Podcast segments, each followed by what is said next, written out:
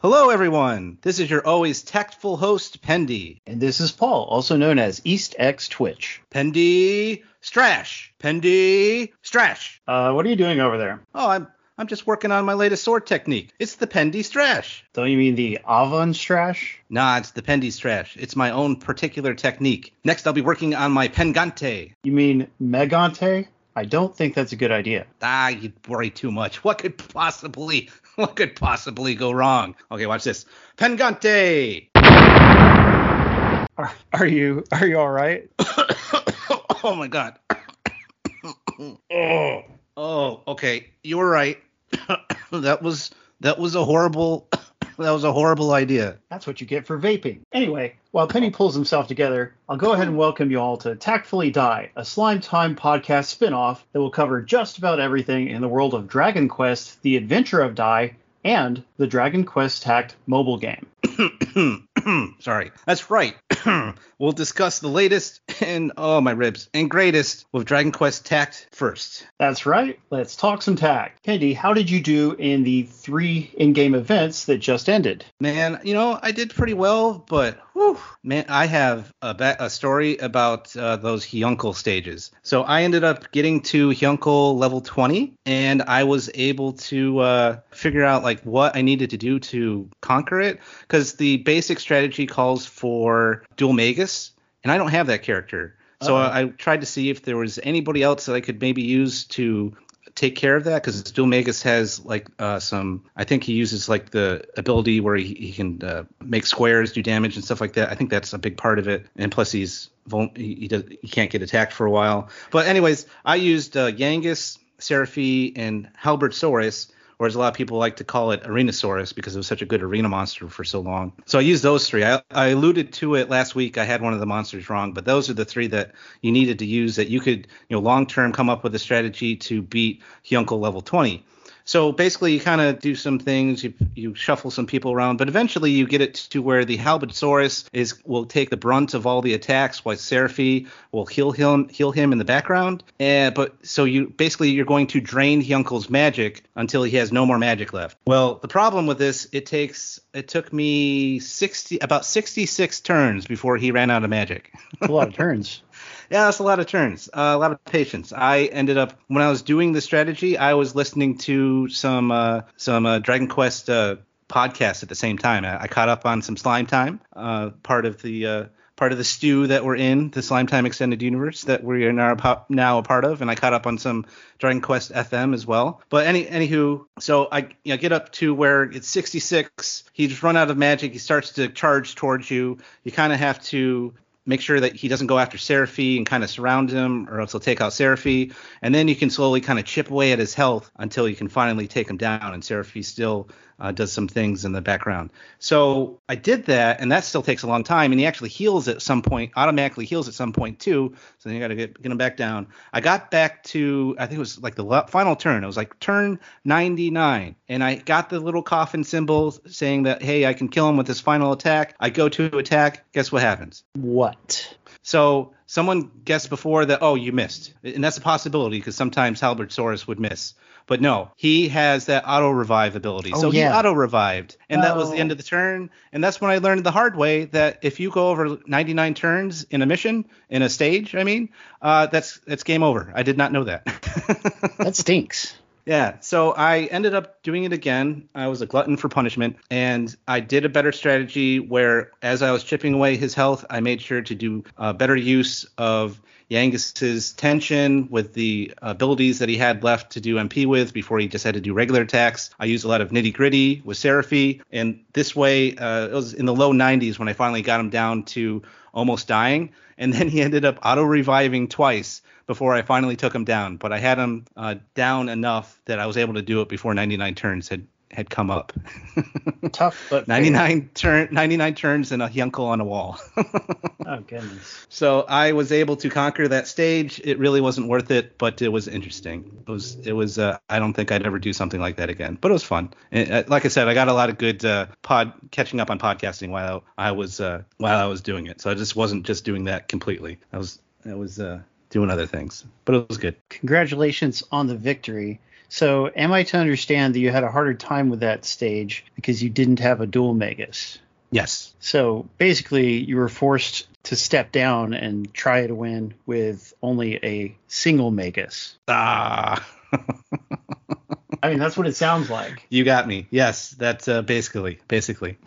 But you know, you got farther than I did because I did manage to clear Hyunckel 19, which Nice. was, yeah, I mean, that was trouble enough. And this is with a Dhoulmagus, I believe. I forget. I don't know. But anyway, I beat 19, tried 20 a few times, and it wasn't working out. And I just, I ran out of time, you know? And um, that's what always happens to me is like, you know, I put things off because the ultra hard content is unpleasant. You know, it's like, like you described, it's not really fun to have to do that. And I kind of wish they wouldn't lean into it so much. And it really it pisses my fiance off, you know? Like, um, again, I think things should be designed to be fun and not just battles of attrition like that. But, you know, at least I'd be 19, which is what I needed in order to get the, the orb to rank up Baran, you know? So, like, I got the important thing from it. Like, I don't think 20 had, well, I mean, you would get more of the stuff so you could get more hero crystals or something, but it wasn't the most important thing in the world.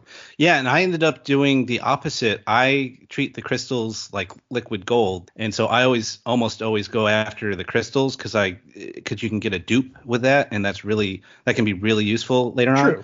Yeah. Um, so I ended up doing the the dupe, I mean the crystals instead of that. So I was able, Wow. and normally that would not be a problem because I had all of the Dai iridescent orbs or just Dai orbs, um, except for that last one that you would get from doing like a perfect uh, Hyunckel on that level. Because I only got one one uh, one of the three was it stars or whatever for that mission. Yeah. So I didn't, I, but I had because remember I had all the Dai characters. So I had like Dai and Hadlar and and all the other S characters that needed those Dai orbs, and I was able to get them all maxed out to seven, but uh, not the regular Baran because that was that last it was hidden behind that last wall. But if you notice, they just came out with that notice that you can swap regular orbs for a Dai orb. So if I want to get him up to level seven, I can use a regular iridescent orb eventually and do that if I want to. That's true. And speaking of which, I know that some of the people in my guild are disappointed that it's only a one way swap. Apparently, when this feature had been teased at the beginning of the event, they made it sound like you would be able to swap one kind of orb for the other and vice versa. But that's not the case. It's like you can take take a regular iridescent orb and change it into the Dai kind, but not the other way around. So people who didn't get all of the Dai units may be left with those extra orbs. Yeah, basically it's one of those um, honeypot situations with just trying to, to make motivate you to get those banner units. Because if you were to get perfect on everything, you would have just enough Dai orbs to max out everyone to uh, level seven for every S Dai character. And but Well, it, I- but like you said, yeah. if you don't get all the if you didn't get all the banner units, then you'd have yes you'd you'd most likely have some Dai orbs left over, which until you eventually get those banner units are going to be completely useless. And Yeah, and- hopefully they'll do a you know one of those um what do you call it? Yeah, encore events where the, it comes back. I hope so. Yeah, supposedly it hasn't come back in Japan yet, which is interesting, but it doesn't mean it won't ever ever come back. So True. we'll. Reminiscence. That's the word we were looking for. There you go. Reminiscence events. But yeah, those don't come out until like much much later. So I think they'll I think we'll see it eventually, but it's it's a very long time before you see a reminiscence event uh, event again. So hopefully we'll, we'll see that. So Yeah, we're looking it- at six months or more. Oh yeah, probably probably not for like a year. It'll be like the next Dai. It'll be like the next Dai event before we see it again. but oh well. I think you're Uh, right. Anyway, did you clear the heroes? Yes, I did do that. Uh, both the hero fights I did clear. That's good. I did as well, which which was very satisfying. But unfortunately, again, my fiance, I tend to help her with the harder content because she doesn't have the patience for it, and I kind of don't even blame her because sometimes the fights are just BS. But anyway, I wasn't able to help her beat it. Her team, like, uh, they just didn't quite have enough DPS for it to work, and I tried for like two and a half hours. I tried all these different combinations, you know, like swapping out different units while trying to stick to this general strategy from one of the videos, you know. Mm-hmm. But unfortunately, we just had to give up which is a real shame. And you know, a lot of these events, some some of the like the especially the EX stages, sometimes they are just more for bragging rights than anything else, and they don't really have big rewards. Like at most, they'll have like a fancy rainbow icon for a certain character or something like that, and it's just like it's just like a one-time use icon thing. Uh, not one-time use, but it's just like it's one little thing. Like oh, you can change your icon to it, and you know, oh well. Not but, even a big deal. Right, right, exactly. Not even a big deal. So I like that while they do have these incredibly hard EX events that can that can uh, sometimes be beyond the reach of someone's abilities, it's not something that's really required to do anything important in the game most of the time. Like Usually. I ignored I ignored the Baran EX fights. I didn't have time to to sit down and, and try and figure those out. And the uh, what was the they had the fight where you um, you could use a, a, character only once as you went through all the fights and armor only once as you went through a fight that yes. whatever that's called. Um, I went through that and I got everything except for the EX fights. I beat one of the EX rounds and I was able wasn't able to win any any other. So, I, but I was like, eh, that's okay. The rewards aren't worth it for me to try and figure this out. For some reason, I, I was determined to beat Hyunckel 20, but that was my that was my one thing. I'm nothing wrong with aiming for the sky. I, I hate to say it, but I didn't even attempt the Sorrow's Tower type one that you just described. You know, the one where you can only use each unit once. Like, I just would have needed more time for it. And the fact that we had three different events going on at once, you oh, know, yeah. like that just pulled me away. If if it had only been that one event, then I would have gotten around to it surely, but it just wasn't to be this time. And I believe the the biggest thing that you got from that particular event, those missions, was uh, Papnica copies of the sword. I mean, uh, copies of the Papnica knife. I think that was like the biggest reward you got for completing those, if huh. I remember. Not so a huge deal. Yeah. Yeah. So if you weren't like a big if you weren't big on that knife and you didn't have Dai, then it's not like a huge thing. And there's other ways to there's other ways to get copies of that too. But that was like one of the easier ways to get copies. I think I think that was one of the easier ways of getting copies of that knife was doing those those stages. Yeah, you know, I bet it would have been fun if I'd had the time for it. That's enough talking about the Dai event. Why don't you tell us about the current event? Yeah, the new event that just started is the Dragon Quest XI event. We're currently in part one of this event with Jade and other various monsters as the free units, with uh, Veronica and Jarvis as the banner units. I'm currently max hearts for Dora-in-grey. That's a A level unit that you can farm. She's highly rated in Japan and even has a move that can often lock an enemy spells and physical moves. And I say often, which is great because some of these abilities that you get, uh, like poison or locking someone's moves or something like that, they you read the description. It says like, oh, it'll rarely affect an enemy. This actual this uh, ability actually says it will do it often. So that's really it's a really good move. So I can see why she's rated so high. I'm at four hearts with her now, and then probably after that I will farm some more claws for Jade to get to some more copies. What about you? What about you? Not bad. Well, about an ability activating often, that means it has a 60% chance of activating. I believe I read. Oh, oh I didn't know that. That's great. Yeah, so that's a very high chance. Yeah. Yes. But anyway, in the current events, let's see, I've got Dora-in-grey at four and a half hearts, so I'm almost there. I actually, for a day or two, I stopped and just farmed rank up materials because I'm dangerously low on irises. So that's that's not a fun place to be because when we don't have a, a, rank up event boosting the drop rate, the drop rate is just really terrible, and you have to burn a lot of stamina to to get them. You know, just for oh, the yeah. chance of getting them. Yeah, I've been there before. Yeah, this sucks.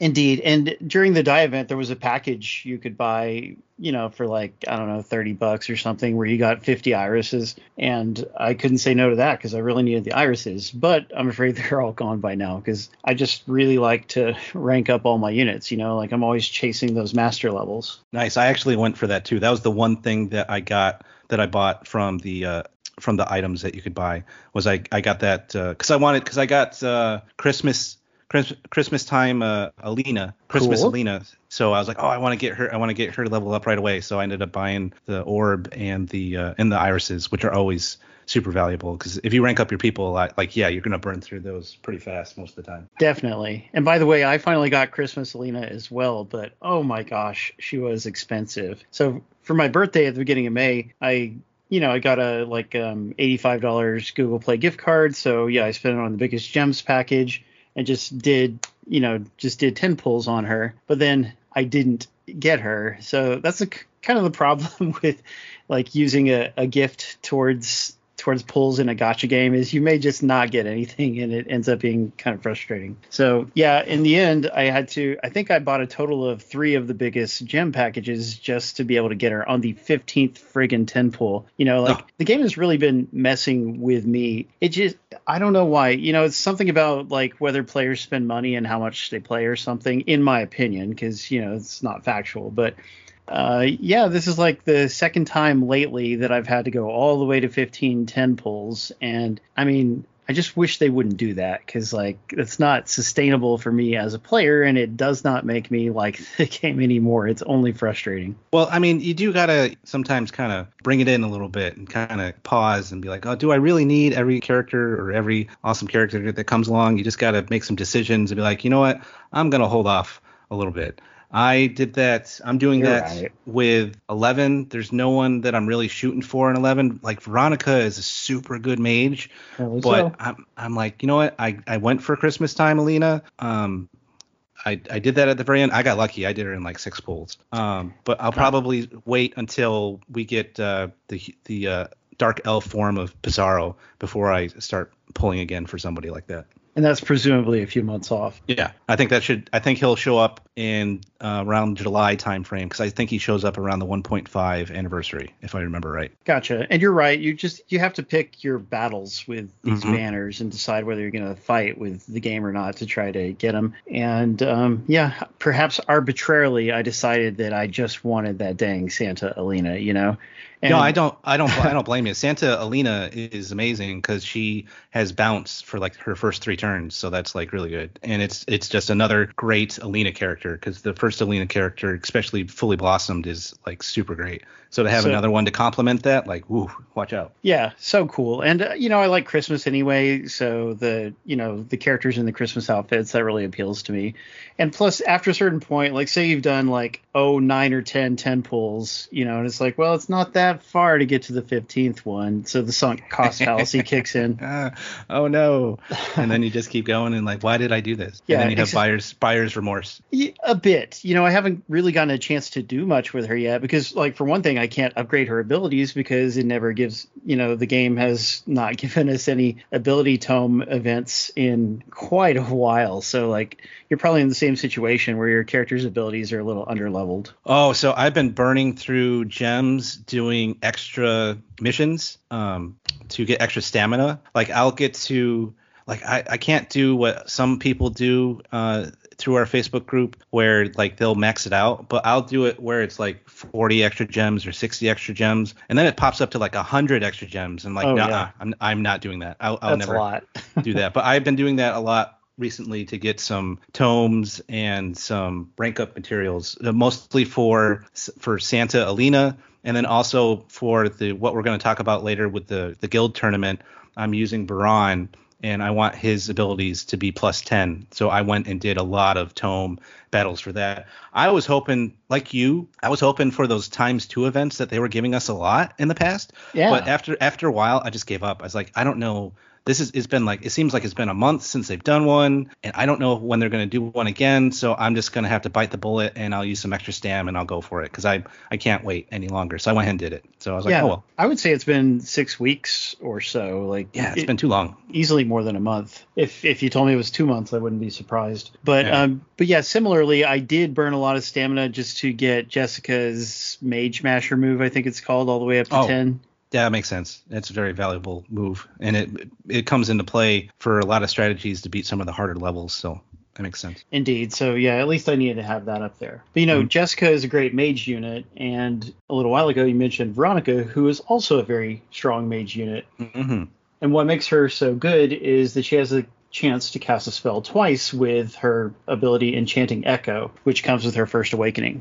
Yeah, that's right. And if you get more dupes for her, the chance of that goes up. I think it adds like 10% after three dupes or something like that. If you if you go that high, and I think it goes up again uh, a, a second time if you get even more dupes of her. Not that I ever go that high with banner characters. I think the. I think a ban the most I've the most I've ever done with a banner character with dupes. I've got three hearts on Nokturnus, and that's like the most I've I think that's the most I've gone with like like a, a like a not one of the regular S characters, but like a actual like banner character. Yeah. Uh, but yeah, and also there is uh, Jade, who is a solid free unit that is now our second unit that has the charm ability after uh, Jessica being the first one. oh yeah. And uh, also in this event, you can battle Morgan as a mega boss battle. It's interesting because they have him in his final boss form where he's in two parts and those two parts will split and unless you knock him out right away, one of the parts will back away so that you can't attack it so you can only attack one part at a time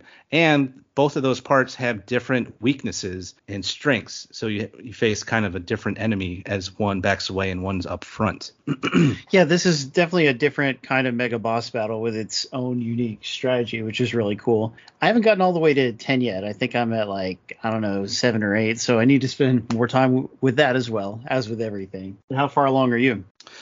So I am about yeah, I'm at uh I just beat stage 11 and I muscled my way through stage 11 and I barely won that with just uh one round of keys with three keys. So I don't want to waste my keys, so I in the future I'll see what the different strategies out are out there on YouTube to see what are the most efficient ways to take them down because I don't want to just burn through my keys when I don't have to. Oh, yeah. And plus, especially for this, even though they are they they do seem to be very generous with the keys more so than they have in the past, which we'll explain here why in a minute. But they also had the mega bot the mega boss battle times five challenge where you actually have to use 15 keys to do one of those challenges and they So unlock keys. Oh yeah, a lot. 15 keys, and they get unlocked after uh, beating stage five, stage 10, stage 15, and stage 20. From from what I read, they're not any more difficult than their mirrored uh, board. So like, say you go like you beat stage 15 and then then you unlock times five 15 it's supposed to be the same difficulty but i guess the rewards are a lot higher because it takes more keys to do or something like that i've only done the times the the level five one it, it didn't really seem to give me much but maybe maybe when i do the time the 10 one it'll be more noticeable I hope it at least warrants the number of keys that it costs. You know, like the reward is commensurate with the key cost. Right, right.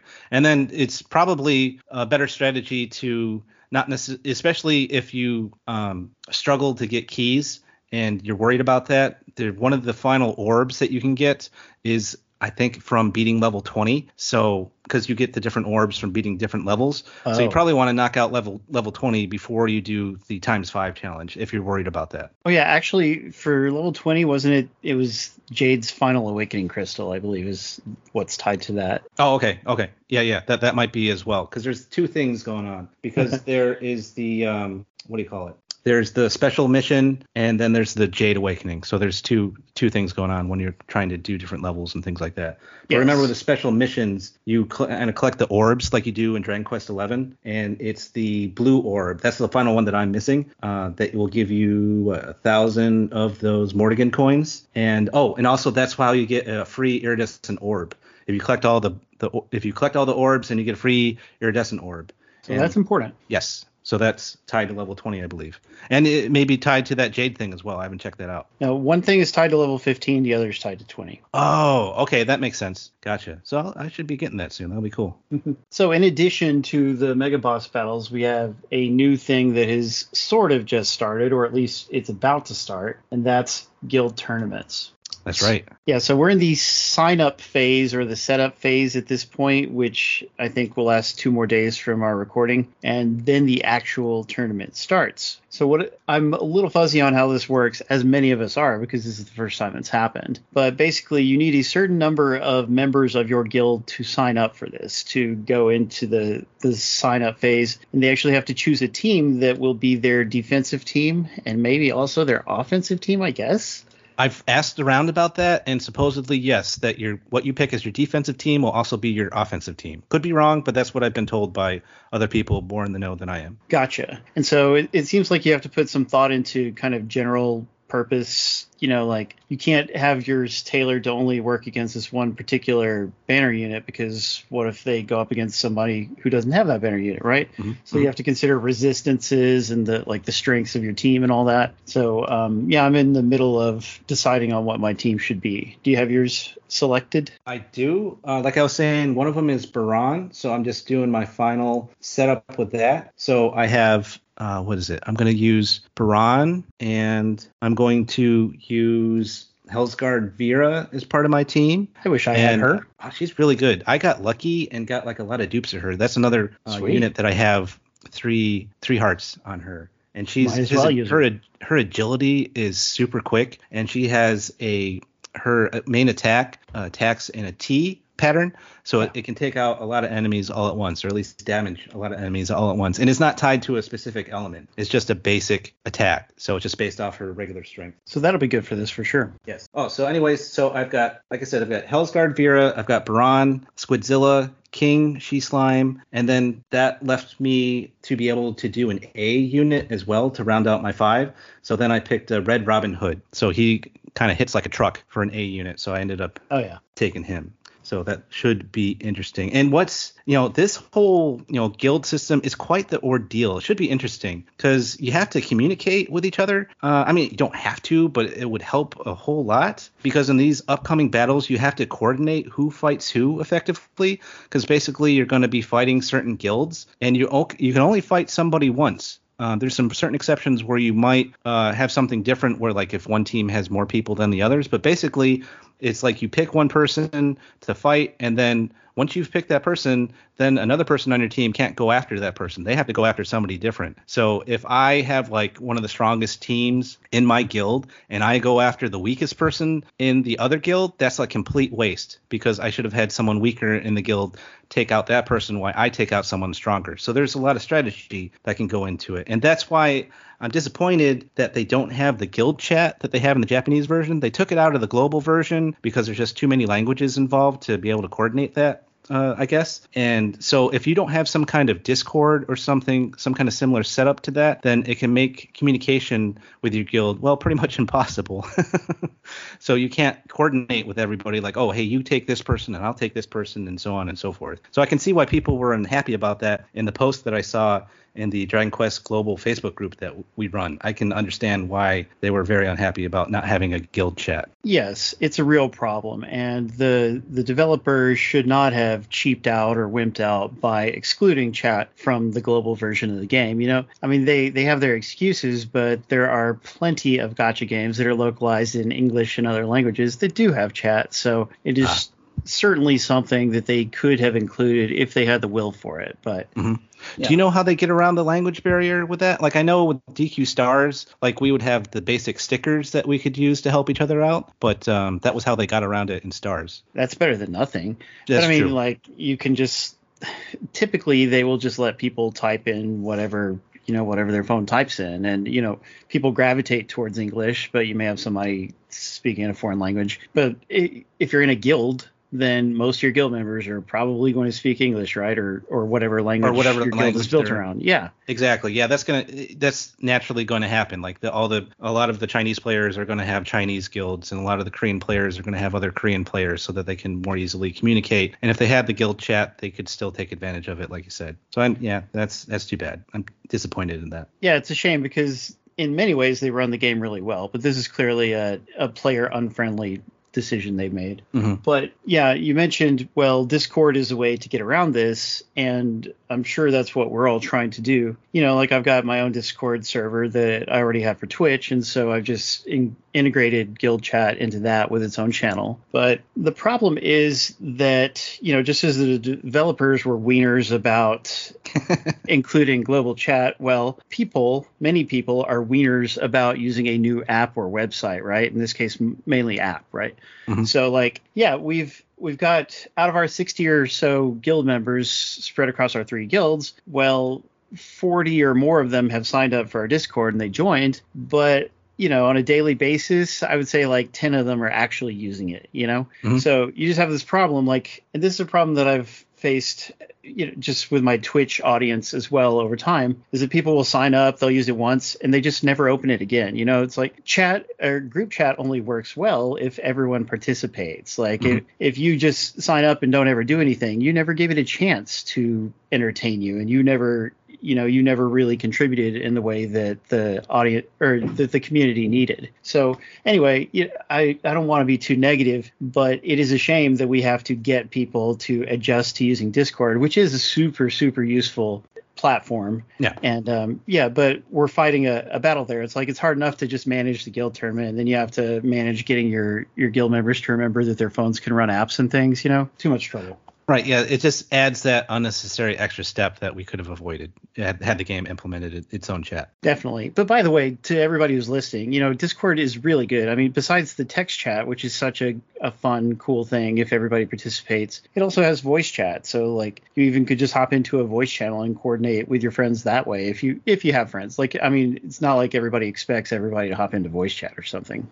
Right. Yeah. In fact, that reminded me of my Stars days because that's how I ended. up I think that's how I ended up joining the Dragon's Den Discord was hmm. because of Stars because they would coordinate with each other in the Star, and I think that's a big reason why that Dragon's Den Discord got created in the first place. Like someone else started one, and it, the kind of the guy disappeared, and and then another person started one, and they mainly started it so they could coordinate star stuff, from what I understand. And so when I joined, it was great because we would talk to each other and we do battles with each other and we tell each other like, oh, let's do this, let's do that. And then sometimes we'd even do like voice chat stuff. Like I would I would uh, do the game and I would um, stream it, and then other people would hop into the voice chat and we talk to each other as we're trying to battle the the various monsters. So it was fun. That is cool. Yeah, Dragon Quest of the Stars was co-op, and, and in fact, it Mhm. like you really needed everybody in the team to use their abilities at the right time and all that stuff. Yes. Which again could be frustrating at times, but yeah, it totally encouraged real-time coordination. So yeah, voice chat was great for that. Yeah. Before we move on to the anime,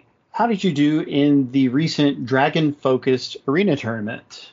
So I did all right. Uh, I finished in the low 200s. Um, I took advantage of Baran and a full blossomed uh, boreal serpent to take advantage of the the dragon bonus that you got for using dragon uh, characters from the dragon family. Dragon, dragon, dragon. Sorry, saying dragon. You're starting to drag on. I I am. I am. uh, I combined that with a King She Slime, a Squidzilla, and a Hellsguard Vera. Uh, so that was my basic team for the most part. I did pretty well, like I said, except I had one fight pretty early on, I think maybe in the third round, where I really screwed up and almost died. Uh, I set up my characters incorrectly. It was completely my fault. It wasn't one of those unlucky situations that you get in sometimes where someone gets a critical hit. No, it was all me that time. But it, it came down at the end of the fight where I had Baran and two of the enemy characters, and he was able to one shot them with his ability, and thankfully he killed them in that one shot, and I was good to go. I only got 100 points for that for that fight. Uh, I'm looking forward, or not looking forward, but I'm uh, I'm enjoying the unrestricted week that we're in right now.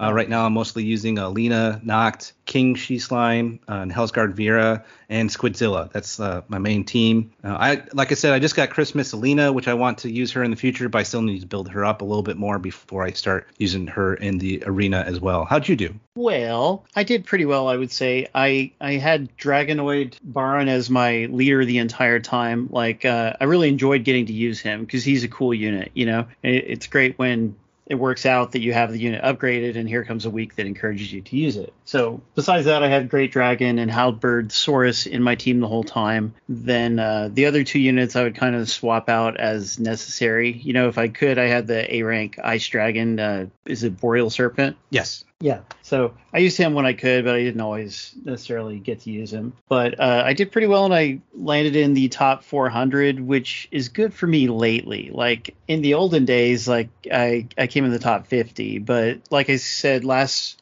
last episode, things have gotten harder as more and more better units have been introduced. So yeah, I'm happy to come in the top 500 nowadays. Oh, so how many how many gold um I was it what do you get gold gold trophies do you have? Do you know off the top of your head? What's a gold trophy? You get you get one for being in the top 50. If you finish in the top 50, you get a gold trophy. oh, well, I probably have exactly one then. Oh, that's that's a that's how many I have. right on. I got in the top 50 once, and I was like, oh yeah, and I've been chasing it ever since, and it just never get get that uh, get that close. I get close to it. I'll get like in the between the 60s and the 80s. I'll get you know in the top 100, but I just don't just can't get quite that far. You gotta have almost a perfect week. Like you just lose a couple of points and then it- you're done. Like, Yes. Okay. In fact, it, nowadays it may actually require a perfect week. Like my guild has discussed that as well. But um, yeah, there there'll be like a lot of people in the top position, and then one little mistake, and all of a sudden you're like way far from the top. It's Yeah. Yeah, you lose like one character and you get 120 instead of 128 points, and then it's like you're done. It's like, oh man. It's- Yeah, I, it's- I wish they would rebalance it a little bit to make it more inclusive but still Mm-hmm. competitive. I don't know. Yeah, it's, it, I think it would be nice if they could at least have like the gold trophy be like the top 100 because that's more realistic to get as opposed to top 50. Because like you said, you pretty much have to have a perfect round to get in there. And, like that doesn't make any sense. That like how do you get the one through 49 if if like you just lose one character and then that's that's the end of it. Like you should have be able to make at least two mistakes, two small mistakes before you get kicked out of the top 50 or or at least you know what I mean. I don't know. That's just It me. would be nice. Oh, and Well, you just know, to we- be clear, and just Yeah? to be clear, I keep I kept talking about using Baran, but I wasn't using Baran. I was using I was using Dragonoid Baran. Uh, that was the one that I used, and that's great because he's pretty powerful. He's not got the best defense, but he's kind of like my cleanup, where all my quicker characters go in and attack, and then he co- goes in last and gets whatever's left, and he's got a wide range of attack. Uh, but he's yeah, he's pretty cool, and he's only like a 50 weight, so that's good as well to take advantage of. yes, I really like that because he is a pretty dang strong unit. So Yeah. he's fun. And Probably talking- the best, probably the best dragon dragon character that we have right now. Yes, you're right. And I, I used crystals to awaken him, so at least I've got the awakening on him. It's nice. Nice, nice. So, speaking of all this arena talk, it's time for the tact tip of the week. Tip of the week. Today's tip of the week is all about those arena battles. That's right, tacticians. The lineups you have to fight in the arena can be tough, just like we were talking about. Did you know there are two methods to get easier opponents? Apparently so. The first method is to start the arena as soon as it opens every Sunday night at 5 p.m. Pacific Standard Time. We say Pacific Standard Time because that's what the official game announcements do, although they typically botch daylight savings time and it makes it kind of hard to know what time they're really talking about. if you start your battles right around the time the arena opens, you are guaranteed to get easy bot battles for all three fights and be set up with a bot battle for your first fight the next day. I always enjoy that. And Hmm. speaking of the next day's opponents, did you know the opponents you see after your third fight are guaranteed to be the first ones you face in the next day's battles? Indeed, that's the case. You can preview who you fight the next day. Does the lineup look too tough? No problem. Just keep fighting opponents until you see what you like for the next day. Yeah, the fights are not official at that point, so there's no penalty for losing, and you could even get some practice in. Why not? Yeah, that's amazing. So that was our tact tip of the week. Tip of the week. Now let's get into some Dai. Every week, we're going to review two episodes from the newest Dragon Quest The Adventure of Dai anime. In the future, we will also do reviews of the manga, upcoming Dai console news, and maybe even a little bit about the merchandise as well. Might even do some merchandise talk today. Oh boy. Sadly, neither of us plays the mobile game, and that's because we've got a life to lead, cha cha. So episode three, we'll start with that first. We did one and two uh, last podcast. Episode three is titled "The Hero's Tutor." So a trainer of heroes named Avan arrives to teach Dai how to become a hero himself. So for this episode, uh, a lot of interesting things happened. Uh, I thought to, to start out with, I thought it was very interesting how like uh, as Hadlar came into the island, all the monsters started to turn evil. Even Brass Brass was Grandpa Brass was trying to fight it, but uh, Gomi-chan was the only one who didn't turn evil. He wasn't uh, affected by it whatsoever. He is truly one of a kind. Yeah, because I know uh, later on he's going to do some interesting things, which I won't go into because I don't want to spoil beyond what we're talking about today. Uh, and they don't, where I'm at in the show, they don't fully explain like why some of these things happen. But yeah, he has some special abilities that will continue to surprise as the show goes on. It'll be it'll be cool. Um, I also thought it was interesting. It shows how a lot of the monsters in this world of Dai aren't inherently evil, and it's really more about how like the Dark Lords will come about and basically put them in a berserk state, and that's why they attack everybody and and uh, help out the demons to to take over the world or, or, do whatever they're trying to go for. It's similar to the situation in uh, the beginning of Dragon Quest Heroes One, if you remember that. Which is cool. Great game. Yeah, and I'll throw this up on the uh, YouTube version of the podcast for everyone to see this. But those close-ups of the berserk monsters charging Dai is to me was nightmare fuel with those glowing red eyes. I had forgotten how, how creepy they, they all looked. Yeah we're used to them being nice. And by the way when they first started going berserk Dai is riding on a ram raider. Are you familiar Yeah. with that enemy? Yeah yeah. From i think he first showed up in i want to say three maybe? It's probably three. Do you remember if he's in 11 oh i don't think so. No no they're not. Yeah so it's nice to see a classic monster like that come to life in the anime. Yeah, and it's so goofy, but my favorite part of that episode is Avan running around, carving up the island to set up his glimmer spell. I really like that part of the episode.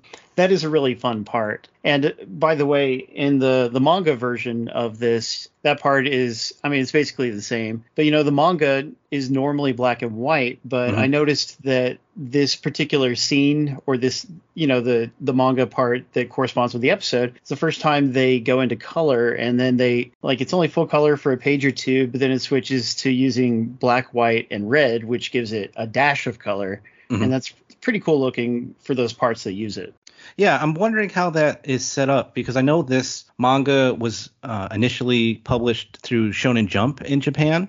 So I don't know what their methods are when it comes to when they use color, when they use partial color, and things of that nature. Like if, like I was, we were talking about before, if this was like American comic strips in the paper, I could tell you why something is in color and why something is not. It's a weekday, it's a Sunday, whatever. But I don't know how that works with with manga. Yeah, and of course, I assume that it has to do with budget, but yeah, we don't know the exact details behind that. And by the way, so Avan comes and saves the day. This is where we meet him, and he's he's not in the anime for that long, but he's still a really important character, you know, who casts a shadow over the course of the anime. Mhm. And I I noticed that in the comic and the original anime that before Avan gets there, there's there's a scene in Papnica Kingdom. Like we see all hell breaking loose in Papnica Kingdom. Oh, that's right. Yeah, and uh and then you've got a scene with Avan sleeping in his bed and Pop comes and wakes him up and he's acting like it's all dire, but um, you know, Avan's kind of like calm and collected about it. That's not in the new anime, although the new anime does Ah. kind of show them like on a ship leaving Papnica. So similar, just a little bit of a different interpretation. Mm-hmm, mm-hmm. Yeah, probably probably part of that pacing too. And sometimes, you know, like you just pointed out, s- similar scenes will just happen in different locations. Yeah, which can be fun to observe if you happen to experience the different versions of the show or whatever. Yeah, because we were talking about last time about the the fight with the uh, the monsters in the capsules and like how in the the first anime they fight in the and I think in the manga too they fight in the the courtyard of of Rome of Rome. What is the name of the the king the kingdom? I, for, I forget. Not But anyway, Papnica. Not Papnica. it's the other one that starts with an R. But anyways, they're fighting in the courtyard of that castle, and that's interesting. But they made it even more interesting in the new anime where they're fighting on the boat, especially when they, like I was saying before, the green dragon just kind of falls from the air and almost crashes the boat over to the side. So cool stuff like that. Yes, that was nice and dynamic of them. Yeah, yeah. Uh, something I, I also thought was pretty hilarious was how like when Avan is introducing himself, he pulls out like this little scroll. He pulls out like these credentials of like you know, hey, this you know I'm for real. I'm not just some kind of scammer, which they've run into before if you think about it. Oh yeah, Uh, you're but- right. Yeah, yeah. So and he's like, it is in the it subtitles the scroll what it says, and it says like I can train a hero, a 15 year veteran of the trade. And it's so funny to to see that. It's a goofy stuff like that. I, I like about Avan sometimes. And speaking of which, here's another comparison to the old anime because I find those really interesting. So bear with me. But this exact same scene, it's a little bit longer in the in the original anime. Like you know, he pulls out the scroll and all that. But he goes into a bit of a longer presentation about his tutoring. You know, he, like he's trying to sell himself, and uh, awesome. you know, he's doing all these these funny poses, like um, I don't know, like a military guy might do or something. You know, like a, a general or whatever and Mhm, mhm. behind him pop has erected like a, a banner you know like a, a full height banner behind him Yeah. so he's just like really adding to the presentation and then as soon as he finishes pop rolls it right up and puts it away so that's really cute That's nice. That's nice.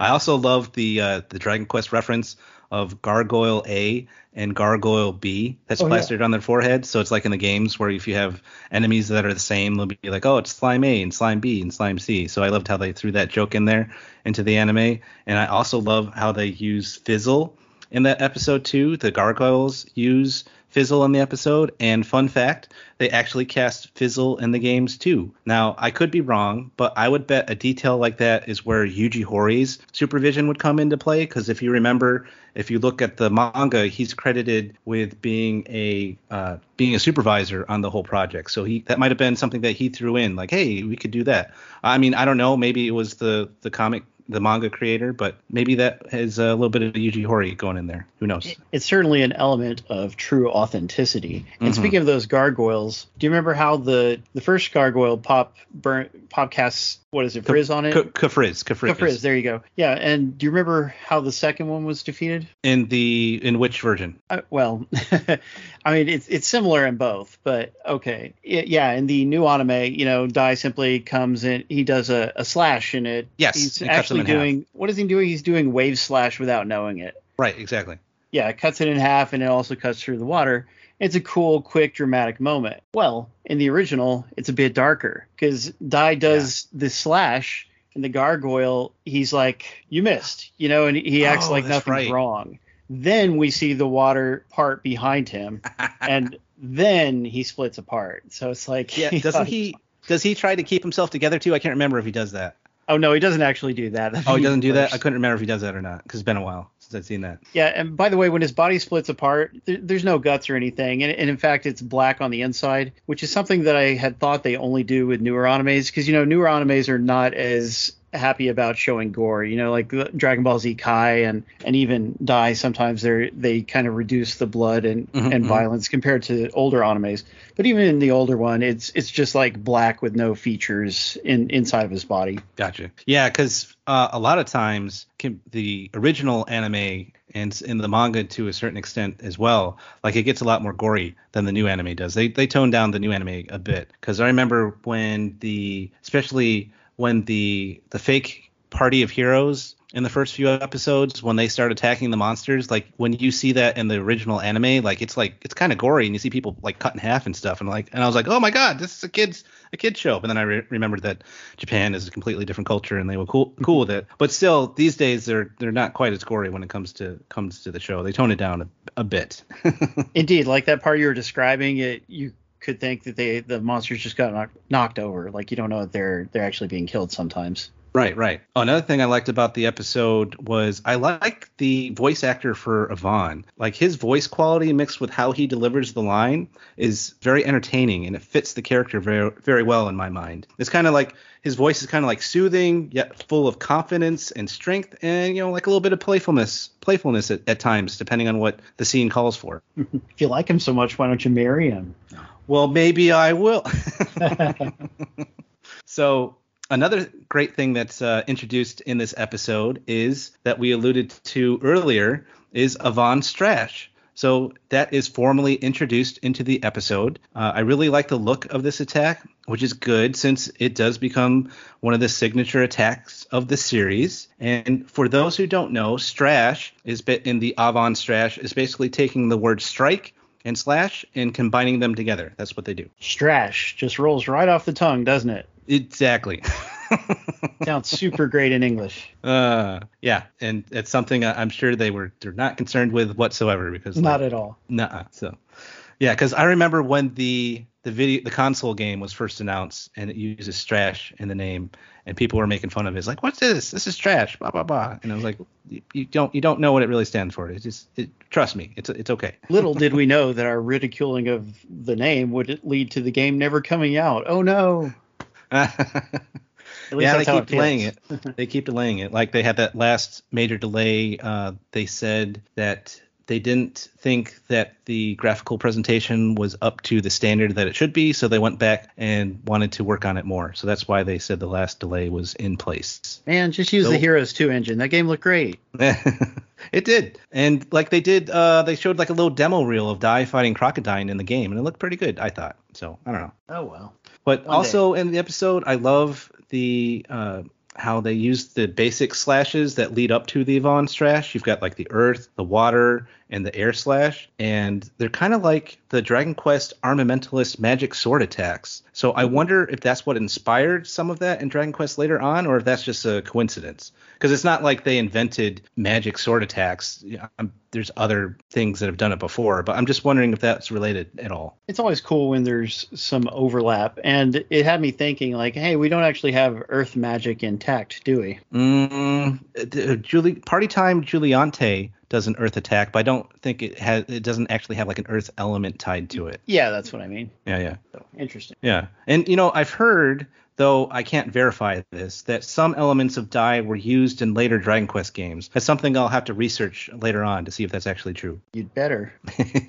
so another thing I liked about this episode is uh, Pop secretly watching the harder training. That was I thought that was amusing too. Like he doesn't want to do the harder training, he just wants to do the regular training, but he's cu- very curious about Dai, so he's keeps spying on him. And as Avan, you know, puts it later on that it's kind of something that he's glad that he's doing because it's it means he's taking more of an interest in his training in general, something that he was kind of slacking on before, as as he uh, as he said, as he Yeah, was talking to Grandpa Brass. It's interesting. Pop just Pop has some character growth to, to go through, right? Mhm. So initially he's not as dedicated as you might expect, and he's No. a bit lazy. Like in fact, he reminds me of American public school students. But but yeah, um, he gets you know he's a bit jealous of Dai. You know, like he sees that Dai is accomplishing all these things, and maybe he's getting attention, but certainly just that he's going through things so fast, and it, it makes it results in him trying a little bit harder. And in fact, in the original anime, there's a little bit of extra dialogue where Pop points out that you know, like that he likes that. Um,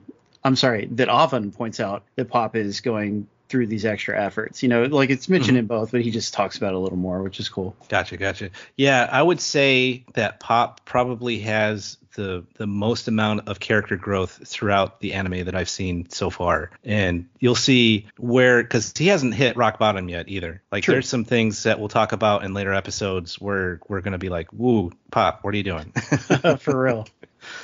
But uh, oh, another great Dragon Quest reference that I loved in this episode that was at the end of it was Puff. That was great to see that uh, Dragon Quest skill here. Like the when you uh, do the spell Puff, you turn into a dragon. So Avan uses it and he turns into a dragon to do some intense training with Dai. And he kind of looks like the if you're familiar with the Professor Saurus from Dragon Quest XI. So I don't know if that's a nod to Avan's dragon form because in uh, 11, the if you remember, the Professor Saurus is his dragon. It has little spectacles like Avan does, and Similar. it usually has like a little teacher outfit and stuff like that. So I don't know if that's a coincidence or not. That that'd be fun if it was a, a nod to Avan. Yeah, you know that I know we've been chatting with one of our friends a little bit about spell names and things like that, and uh, Mhm. P- Puff is an interesting spell name because well, it changes the the person who casts it into a dragon, and it you know you have to realize that it's making a reference to Puff the Magic Dragon because like Puff on its own does not sound like something relating to dragons unless you know of the song, right? And then it's like, Right. oh, that's what they're doing. And in the in the Japanese version, the name of the spell, it's like it's the word dragon plus some extra syllables added to it, you know, like sort of like dragonoid or whatever. Like it to me that's more intuitive, but you know, the the Dragon Quest translators like to make jokes out of things and so yeah, they turned into a little joke there. Puff puff pass.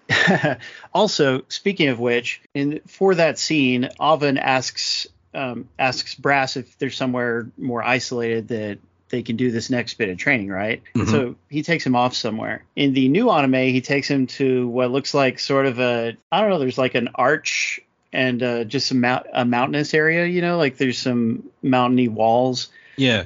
Yeah, but in the manga and the original anime, he actually takes Dai into a cave. So That's right. yeah, this is one of those instances of just changing the location. And in this case, I don't think the new show does it to condense things. I think they just did it for stylistic reasons. Yeah, th- I think that like like we kind of pointed out with like Avan being in the boat as opposed to Avan being in the town. Like it's for for some time. Sometimes it's not just trying to move things along. Sometimes it's just like, hey, let's try a different location for this scene, just for the for the heck of it. Yeah, spices it up a little bit. Yeah, exactly.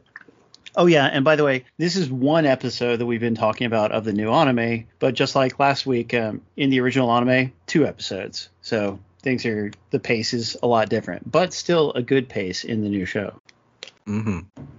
Now then, let's talk about episode four, the Dark Lord Hadlar's return. In this episode, we are going to see Dai continue with his training, uh, and of course, we will see Hadlar come in and wreck shop.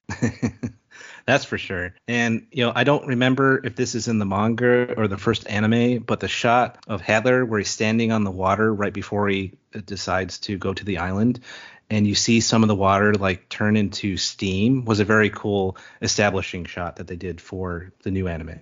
Nice. Well, in the other versions, we do meet him in the water, but Mhm. there's also a, a little fishing boat with two fishermen on it.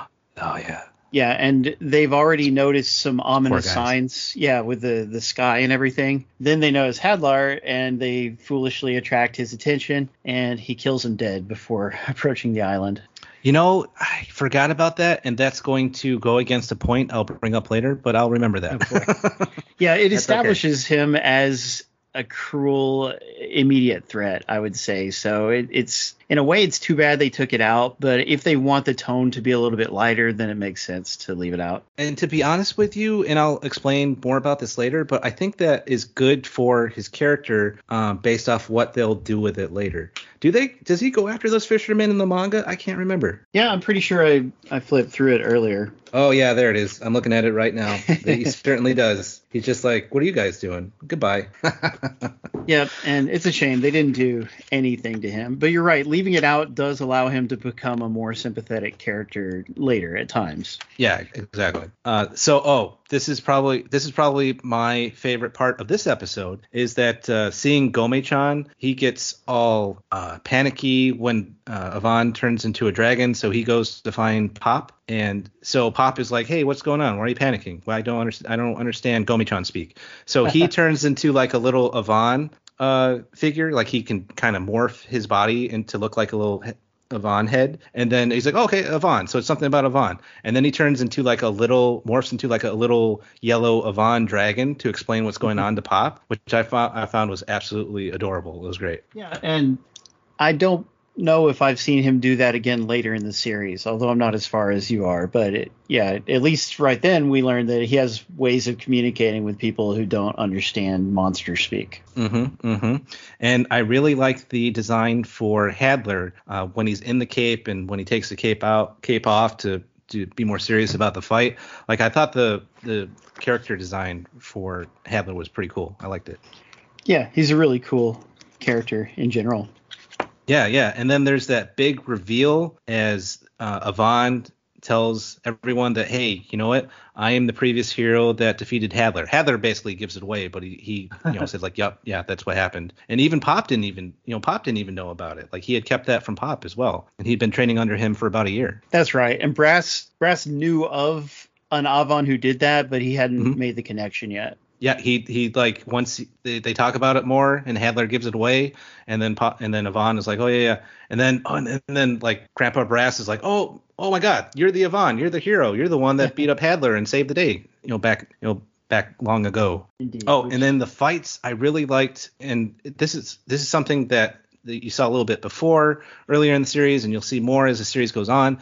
But like it, it's a little obvious that they do use CGI to augment a lot of the spell elements when they're casting spells, boom, sizz and sizz and whatever. But I think it they they do it. See, you didn't you didn't even you couldn't even tell.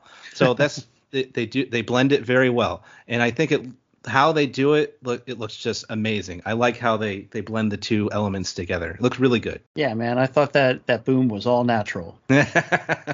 I'm, I'm sorry. I'm sorry that I, I had to, to break that to you. Breaks my heart.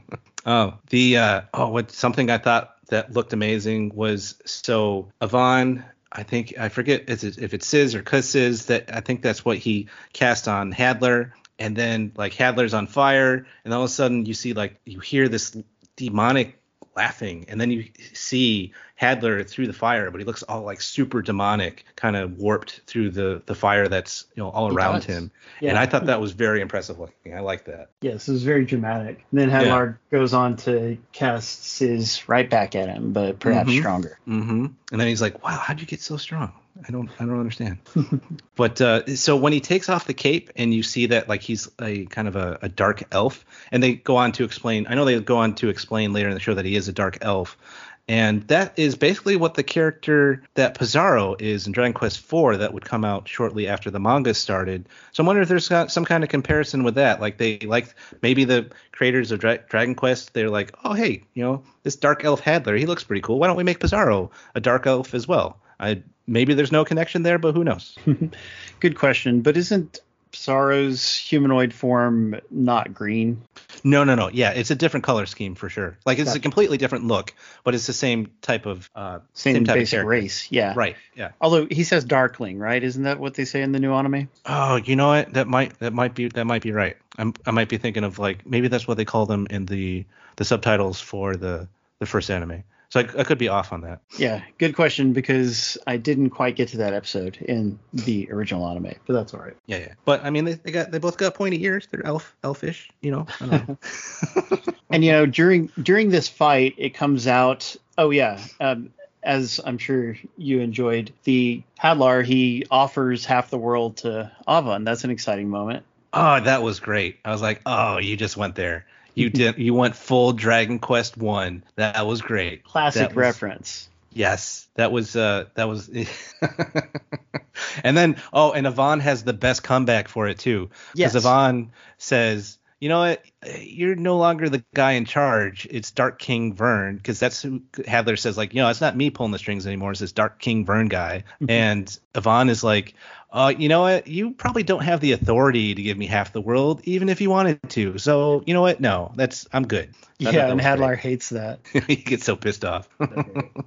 oh, what I thought was very uh, cool too, the way Hadlar was in that fight. So he takes an Avan Strash head on, basically to kind of test out his new power, because he like takes it and he's like, "Oh, hey, look, my new my new body, new powers. That did not uh, get me like it did before." And this is kind of like in line with how he fights throughout the series in like one-on-one battles in the future. And usually, and this is basically why the fisherman thing kind of ruined my theory, because usually he doesn't just kill for the sake or the fun of killing. True. Um, he lets Pop, because you know in the episode, like he lets Pop and Dai go uh, at first. He's Initially, like, yeah. Initially, he's like, yeah, you, you guys are important. You guys can go ahead. I, I got bigger fish to fry. I don't care. I'm just here for Avan. And and Pop is like, thank you, thank you. And he's, he's like, or sorry, sorry, whatever he says. And then he lets him go until he realizes, you know, that Dai is a lot stronger than he thought he was because he did that very cool like one finger block when Dai tried to attack him with the Papnica knife. Oh, yeah. And then he didn't realize until later. He's like, oh my god, you actually cut me. Like you, you might be uh, something I have to worry about later on. So I'm gonna blast you too. And that's so the way he acts in the episode, at least in the new anime, because they don't, so he doesn't blast the fisherman. It, it's kind of character foreshadowing for how he is later in the series. Yeah, so perhaps that's actually an improvement, or at least it makes the arc a little smoother, right? Yeah, But- exactly. It makes Yeah. it make more sense in the in, later on where you where you see him kind of evolve himself. Yeah, and it is cool how he he powers up throughout the show, kind of Dragon Ball like, which makes sense for the Dragon Quest property. Mm-hmm. Mm-hmm. And at very end of the very end of the episode, you know, when uh, Hadlar is like, you know what, you know what, Dai, I need to take you out too. Then that's when Avan steps in and he goes in between the spell and to protect Dai and Pop, and he gets a big shot to the back, and that's how they end of the ep- end the episode. So he's not in good shape, probably after taking that. Very heroic of him. hmm So that was episode four. So before we wrap things up, I thought I would talk about a little bit of Dai uh, merchandise that I got recently. Okay. So one of the things that I just got was I got this Maam uh, figure, and it's not her early form where she has the gun, but it's actually when she class changes later on in the show into what I won't say since we haven't gotten that far yet. But it's a nice. I'll have it on the YouTube version if you if you want to see it uh, in our YouTube version of the podcast. But uh, it's one of those uh, premium figures that you can get in the claw the claw games that they have in Japan. Those are super Oh, popular in. Japan, and they have like ones. They have like regular ones that are like little cheap toys, but they have like premium figures and stuff like that too. And there's a lot of Dragon Quest merchandise that they uh, make just for those claw games, and they make fig they make nice figures just for the claw games, and she's one of them. So I was able to buy that off a, a uh, basically Mercari Mercari I think is where I got it, which is basically kind of like a Japanese eBay, um, but f- that uh, is also in English that you can take advantage of. How cool! And it's nice to hear that you've graduated to buying clothed mom figures now. yeah, nice joke there, buddy. Yeah, I'm not I'm not that kind of figure collector because they, they get crazy with the figures over there in Japan. It's like, ugh, okay. so they do. but yeah, I don't I don't have any of those. But uh, and then I also got uh, volume two of or book two of the manga. Now that we're getting these in English, that came in uh, right around the street date, which was May 10th. And I found out something very interesting about ordering these books. Is that initially I had them all previewed or not previewed, uh, pre-ordered through Amazon. I think you can order the first four or five books uh, through Amazon. And but then I found out from other people at the Dragon's Den that there's other places, other bookstores that just decide, hey, you know what, street date? Well, what's a street date? We're just gonna put it out early. We don't care. Who's going to stop us? Yeah, who's gonna stop us? Barnes and Noble. That's that's who it is. So I um I did I waited for my Amazon order on book two to come in, but I canceled all my other pre-orders with Amazon, and now I went with Barnes and Noble pre-orders. So uh, I saw people that were getting it like a week ahead of the street date, and I was like, oh, you know what? That sounds great. So I'll go ahead and go with Barnes and Noble. Same price, free shipping. I was like, yeah, that sounds good. Lucky them. So, uh, any uh, final thoughts? Oh, you know what? Sorry. Before I get into that, one last thing. I also ordered, I haven't gotten it yet, but I also ordered the Dragon Crest set. It's a set of three books, and they're all art books. One book is like a sketch book of like early sketches of when they were, you know, designing all the characters for the manga. And then one of them is a uh, art book which has all of the jump cover or the uh, Shonen Jump covers. It has like interviews and little specials that they did from the artist and from the writer. And then like the final one is just like a straight up uh, book of art that the uh, that the artist did for the different characters and things of that nature. So it's I have that coming in the mail. Uh, found it on sale through Mercari. Wasn't too expensive, so I ended up getting that too. So I'll talk about that once I get it in a future episode. Cool. You'll have to share a link for that as well. Oh, I will. Uh, so any uh, final thoughts before we wrap it up? Sure, I have one more little little comparison to make Hmm. between episode four of the new anime and the other versions, and that is, you know, the fight between Dai and the dragon form of Avan. Well, the the fight always ends with Dai getting in a good hit on the dragon's nose, and that causes him to change back into his human form, right? Yeah. Well, in the in the new anime, like his his nose is sore, and Pop offers to cast crack to you know to soothe him or whatever, and then he says, well, maybe we should have Dai do it because he knows that Dai can only make tiny little bits of ice. Mhm. So then, yeah, he makes like a just a hunk of ice and holds it against his nose, right? Mhm. But in the classic anime, he simply asks Pop for a band aid and puts a band aid on his nose, and then he's wearing that. So I remember that. Yeah. amusing yeah, the goofy difference. Little band-aid. Yeah. Yeah, and then everybody laughs at, at how silly he looks, and they laugh for quite a while. the big the big anime laugh. Yep. Or, or laughing. there you go. We're gonna laugh a little bit too long. Let's keep going. and so on. Well, then, that's all for this episode of Slime Time Tactfully Dai. If you want to prepare for the next episode, be sure to watch episodes 5 and 6 of the current Adventure of Dai anime on Crunchyroll. We don't use Patreon, but if you do have any money that is just completely strashing in your wallet, pouch, bottomless bag, treasure chest, pot, barrel, safe, or even searchable wall sack, and you would like to donate anything to a website that's been supporting Dragon Quest fans for over 20 years, stop by the Dragon's Den at www.woodus.com slash den and click on support this site. Woodus has owned and maintained the Dragon's Den DQ fan site for decades. He personally edits every YouTube version of our podcast, and he fully appreciates any donations to help him keep the servers running. The Dragon's Den website also features an Amazon affiliate link. If you click the link and then make a purchase, a small fraction of the sale will go to support the den. Doesn't cost you anything. Not even a piece of your soul. if you have any comments or questions for the Dragon Quest Slime Time podcast, you can find us on Twitter and Instagram at DQ Slime Time. And you can follow me on Twitch at twitch.tv slash eastxtwitch. Come watch me play a variety of games every Saturday, kids. Getting back to Dragon Quest, consider joining in tons of DQ discussions at the Dragon's Den forums, one of the few remaining forums. Find it from the Dragon's Den main page or at woodus.com slash forums. You can also find us and other rabid Dragon Quest fans through the Dragon Questers and Dragon Quest Tact global Facebook groups. We'd love to see you there. Or come hang out with us and tons of other hardcore Dragon Quest fans on the officially unofficial Dragon's Den Discord server. We'd like to thank everyone that made this possible, including Pendy, Woodus, the Dragon's Den, and Weird Al Yankovic. Another one rides the bus. And a special thanks to Platty for helping me out with our rotating podcast logo. Please like, subscribe, and write a review for the podcast. We'd be so grateful. For more Dragon Quest Slime Time, check out our library of episodes on Dragon's Den, Anchor.fm, Apple Podcasts, Audible, YouTube, and more. Bye, everybody. Don't hate. Appreciate. Time to zoom on out of here.